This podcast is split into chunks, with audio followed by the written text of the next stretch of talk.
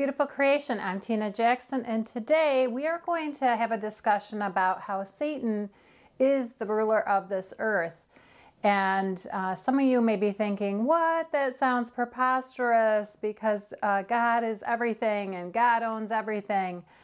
And today I just really wanted to address this because I think if people understand that uh, we have a, a, part to play on this earth, and also who is the ruler of this earth right now until you change citizenship to the kingdom of heaven. So, as we look at things, because I know that people are saying, gosh, there's just so many bad things are happening, and there's sickness, there's disease, all these calamities have hit my family or have hit this nation. And we want to really just take a look at the whole scheme of everything to sort of get an understanding. So, when I say about Satan is the prince of this earth, we're going to look at some scriptures about even Jesus saying it himself. I know in the Revelation it talks about how, you know, uh, Satan fell uh, like lightning and he came down and he has uh, took a third of the angels and some of you are familiar with it there was basically a war that took place in heaven satan got pride in him. He saw that God was going to create uh, man in his image and in his likeness, uh, God's image and likeness, and have dominion over the angelic realm. And I know some Bibles change that translation that it says, you know, um, that we're made lower than the angels. And it is that we were to have dominion over the angelic realm. And I think, believe somewhere in the King James Version it got changed. But needless to say, going back to that, so Satan was in the heavenly realm. He gets kicked out of heaven, he gets cast down to the earth, and he becomes the prince of this earth. And God basically makes Adam and from the dust of the ground because that was the plan. He's going to make man in his image and likeness and have dominion over this world. He breathes his life into him and says, Have dominion. Now, if you're having dominion over something, it's because something is coming at you or you have to take your authority somehow, some way. So today we're going to look at some scripture of the power and authority that God gave Adam. Um, we're also going to look at how Adam, through his sin, brought shame onto him and he basically stops, you know, there's not a whole lot of mention of him working in his power and authority. You'll see it pop up throughout the ages through some of the prophets like Elijah. He'll show the power and the demonstrations of God as well as some other prophets. But it really doesn't begin to really manifest until Jesus comes to redeem us back, to basically take away the shame and the reproach. Because when there's shame on somebody, they don't want to necessarily uh, they don't feel worthy enough to come to God to take the power and authority that God has originally gave.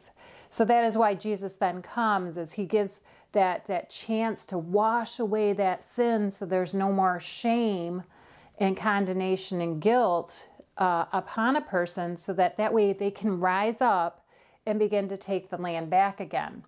That is the basic gist of how I can say that the sin happened. So the Adam and Eve sin brought this this veil over and it just then you could see it in everyday life. You know, if someone does something sinful, they a lot of times shy away from God just like Adam and Eve did. When they sinned in the garden, they clothed themselves with fig leaves because they were scared about God coming they, that shame came upon them. And God says, who, who told you you were naked?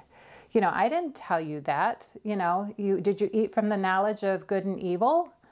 Uh, that is where the, the tormenting of the mind comes in because of the, the mindset of knowing good and evil. You know when you sin. This is the same principle that is going on in the world today. So obviously, we need to look at Jesus as our high priest to redeem us, to cleanse us of that, so that way we could be free. Who the Son sets free is free indeed. Whether you had an abortion, whether you went through a divorce, whether you've, uh, you know, you've gone through a lot of grief, a sickness, whatever it is, Jesus can come and take that uh, burden away.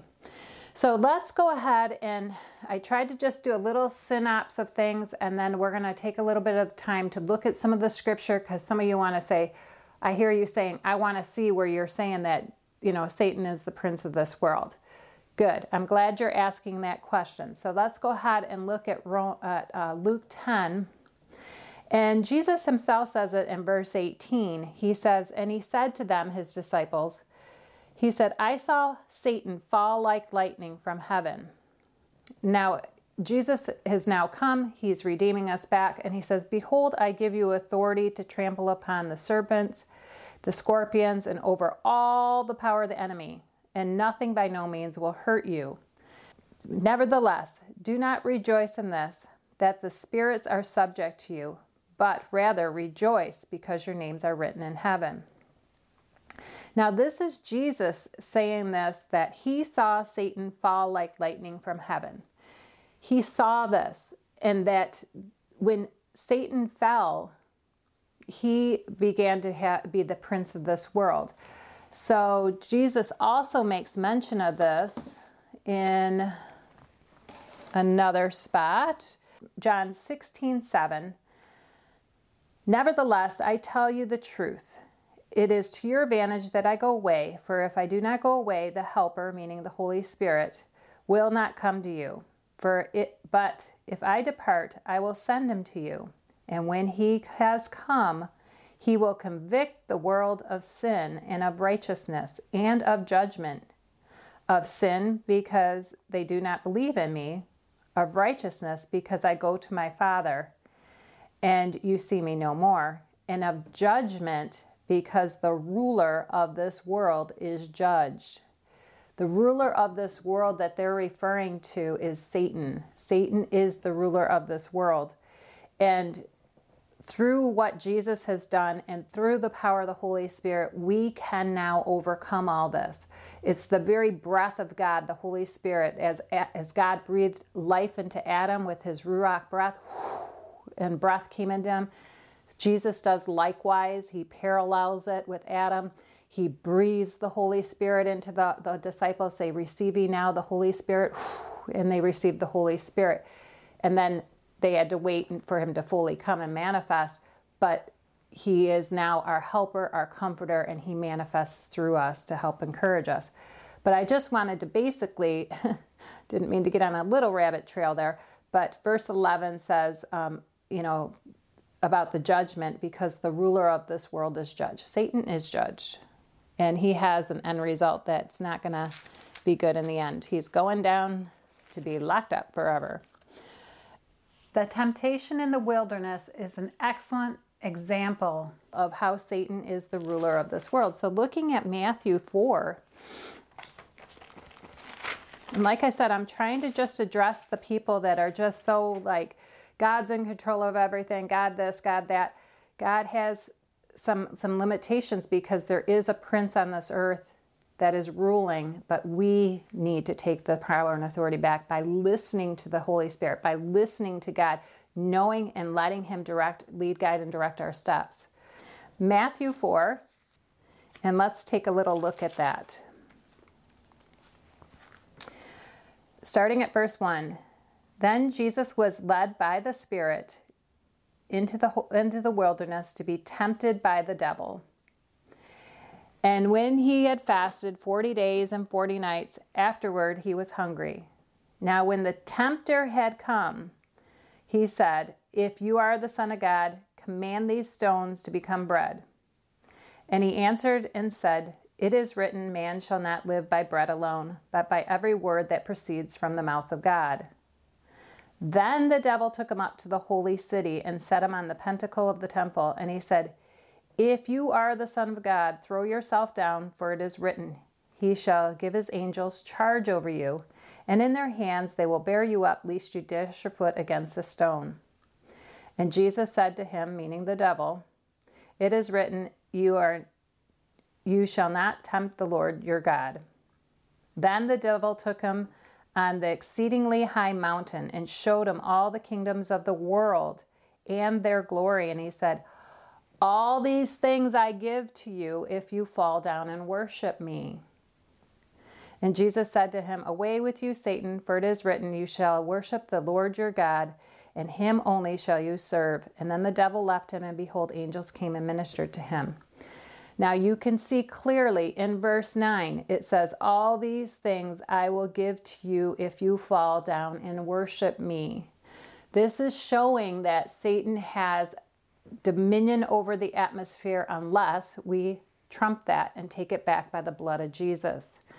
Sin is the very thing that pulled us away from God originally. That veil of sin, of shame, veiled us. That is why they also had to have the blood sacrifices, the, the lambs of the yearly, to try to wash away our sins. Now, Jesus comes, He does it once and for all. But if you don't know that He's done that and He's cleansed you, and that you can now come boldly through the throne of grace and receive mercy from God, receive your forgiveness so you can be set free from that condemnation and guilt, it is it's only through that receiving that you then feel like you can take your powerful place. It's when you're washed clean that now you are emboldened with the power and authority to take dominion. So let's look a little bit more at John 17 15. So, John 17 15, now Jesus is talking to God in a prayer about his disciples. And he is like just doing a little prayer to God, you know, basically keeping them away from the evil one, he tells them. So, John 17 15, Jesus says, I do not pray that you should take them out of the world, but that you shall keep them from the evil one. For they are not of the world, just as I'm not of the world. Sanctify them by your truth. Your word is truth. And as you sent me into the world, I have sent them into the world. And for their sakes I sanctify myself, and that they may be sanctified by my by the truth. This that actually, if you were to take a look at John 17, I mean, this is from verse 6 all the way to the end there. Uh, it's a very powerful prayer that Jesus is praying over his disciples to the Father. And basically, you know, telling them, you know, I don't I don't want them to pray to come out of the world. I want them to pray to take dominion, keep them away from the evil one. Listen, temptations are going to come, and the temptations that come to us are of the devil. Again, he wants you to sin. He wants you to do anything in Galatians 5 that talks about the flesh, of the, the sins of the flesh, which is a lot of their first four um, Galatians 5 are sexual impurities, you know, and lots of things to do with sex. They're the first four things out of the gate, you know. And then it talks a lot about different emotions you may be feeling, like anger and resentment and bitterness. And then there's action ones like murder, you know, and so those are sins. And I, I, know we probably don't have to go through all those because your own heart and your own mind convicts you of sin. If you're not walking in love, you're not walking in love, joy, peace, patience, kindness, goodness, faithfulness, gentleness, and self control, you're probably walking in sin, you know. So Jesus is saying, I don't want them to be taken out of the world. Don't just pray to just hurry up and go to heaven. No. The prayer is to take dominion over the sickness, over the disease, over people feeling condemned and, and brought down. It's about breaking free of that and Jesus being able to, to, to cleanse people's minds so that they could walk in that victory and overcome temptations. Listen, temptations will come daily unless you are truly walking in the Spirit, resisting the enemy you know, in order to resist the enemy, you have to keep your eyes focused in on the Lord. Recognizing that there is an enemy, like in Ephesians 6, and we can go there too. Again, I'm today's episode is to show you that there is truly an enemy in this world, and his name is Satan, and he is the prince of this world. Uh, and but yet Jesus has overcome that. Okay, so we'll probably talk a little bit more about your power and authority either later this episode or maybe another episode. So let's go ahead and look at Ephesians 6. Again, just trying to prove some of the facts of Satan being the prince of this world and that there are spiritual forces of wickedness that we are fighting against. to really understand Ephesians, I, you know, I am all for the baptism of the Holy Spirit, and some people have different ways of explaining it. I simply explain it as uh, asking the Holy Spirit to come into you. You know, it's a basically an Acts 1 and 2 episode where Jesus says, Wait for the Holy Spirit to come upon you. He's going to come up and out through your vocal cords and on you. And that is Acts 2, the speaking in tongues.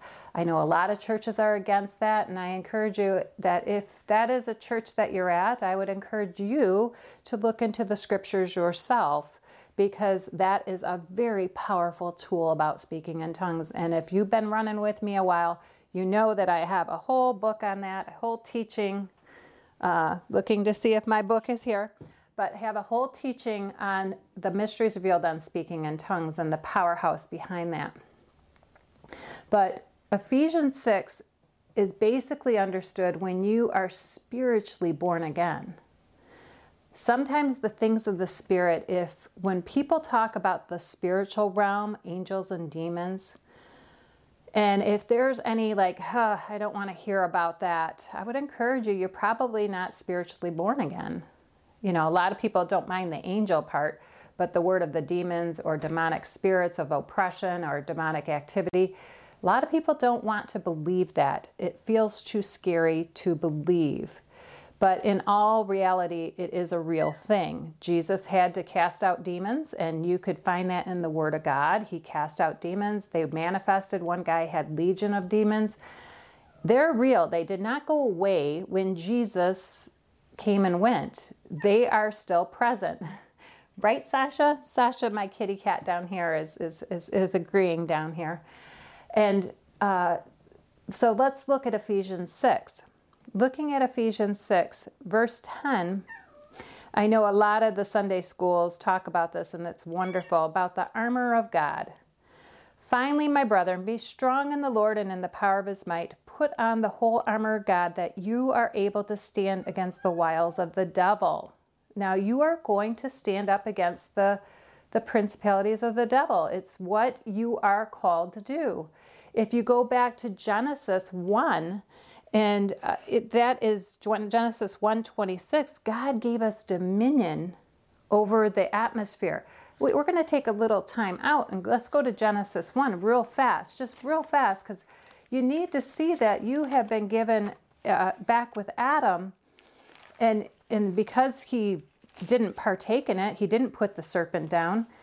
He just sort of kind of probably walked in that shame and just didn't bother working in it anymore. But if, if Genesis 1:26, then God said, "Let us make man in our image, according to our likeness."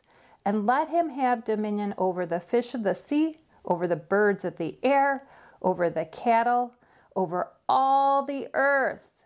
We are to have dominion over all of the earth and over every creeping thing that creeps on the earth.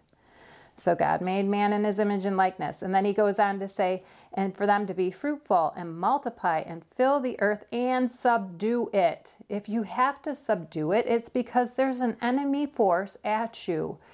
If there wasn't an enemy force, you wouldn't have to subdue it. You would just relax and sit back. So you have to subdue it and have dominion. So I wanted to just quickly just take that little time out and going back now, let's go back to Ephesians 6. That uh, looking at verse 11, it says, Now put on the whole armor of God that you are able to stand against the wiles of the devil. For we do not wrestle against flesh and blood, but against principalities, against powers, against rulers of the darkness of this age against spiritual hosts of wickedness in the heavenly places.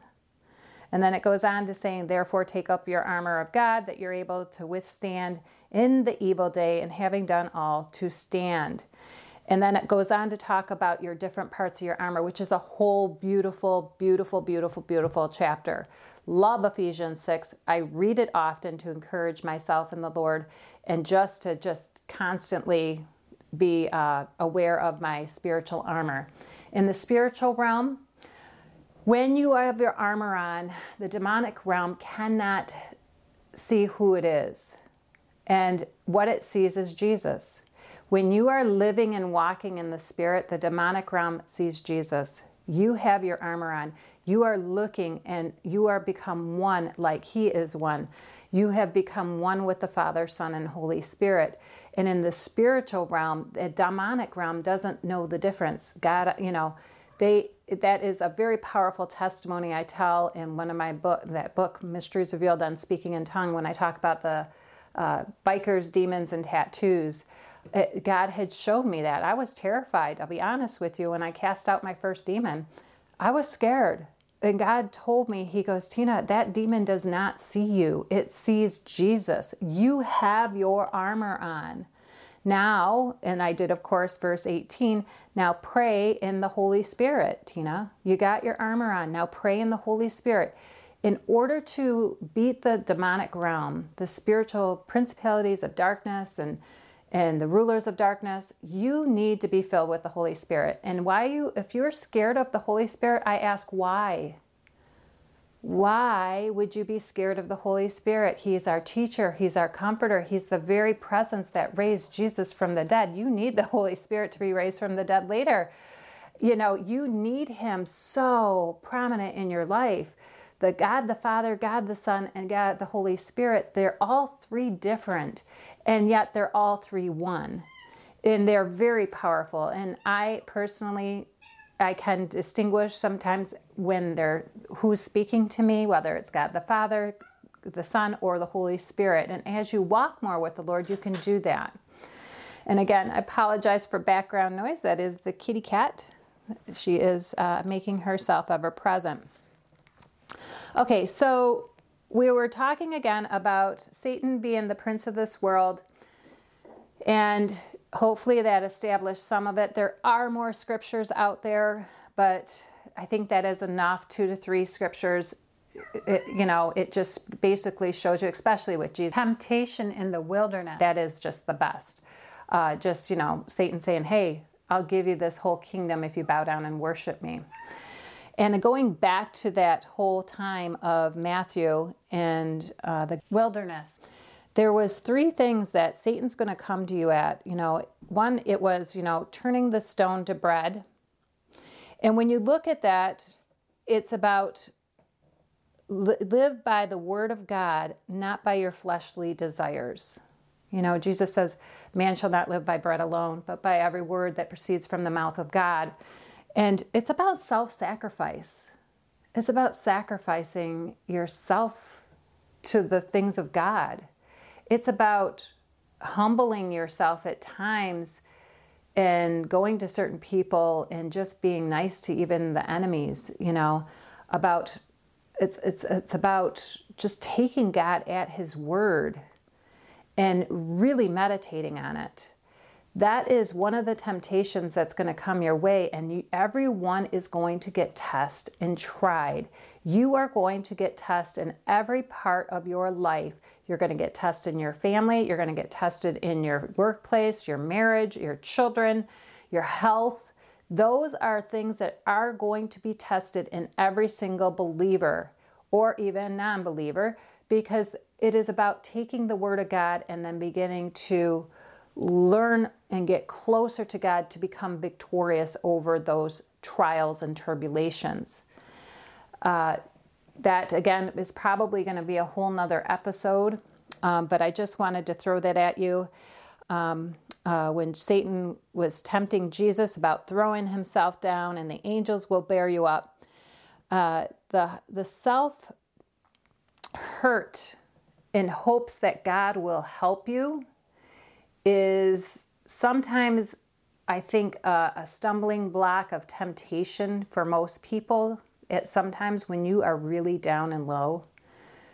You know, some people have suicidal thoughts. Some people just do some radical things when life is crashing down, when the trials and tests are coming, and they're like, "Well, God, if you love me, you will do this," or you, you know, it makes things the bargaining chips with God, saying, "If you love me, God, you will do this, this, and this." You know what?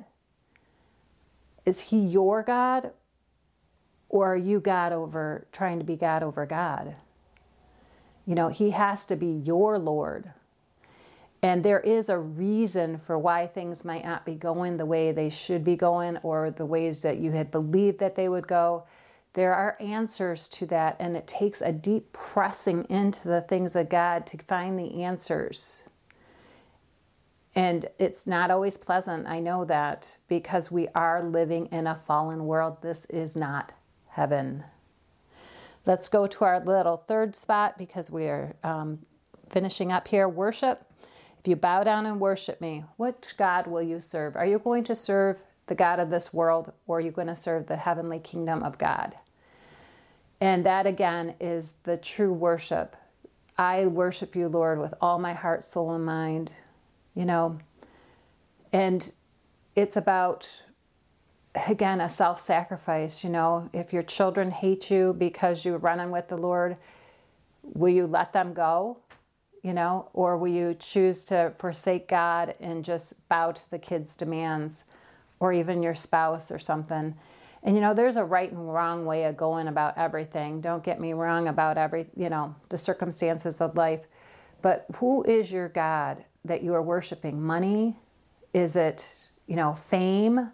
Is it what are the, the, the food it could be food. You know you're consumed and possessed with, with, with constantly eating. There's always a temptation that satan's going to bring but i want to encourage you today as we wrap it up that god has given you power and authority over all of this. And right now let's just do a prayer. Heavenly father i just thank you that you are shining wisdom and knowledge that yes, Satan is my enemy and he is here, but Jesus has come to give me life and life more abundantly. I tap into the power and the presence of God, asking for wisdom, knowledge, and understanding in all things. I learned today to take my, my authority and power back through the name of Jesus. Thank you, Father, for today. Thank you that today I will walk in a greater victory and I will learn more about you and your kingdom and your ways and be able to resist the enemy. In Jesus' name, amen. Well, thank you so much for joining me today. And don't forget that you are a beautiful creation in Christ Jesus. Thanks for joining me.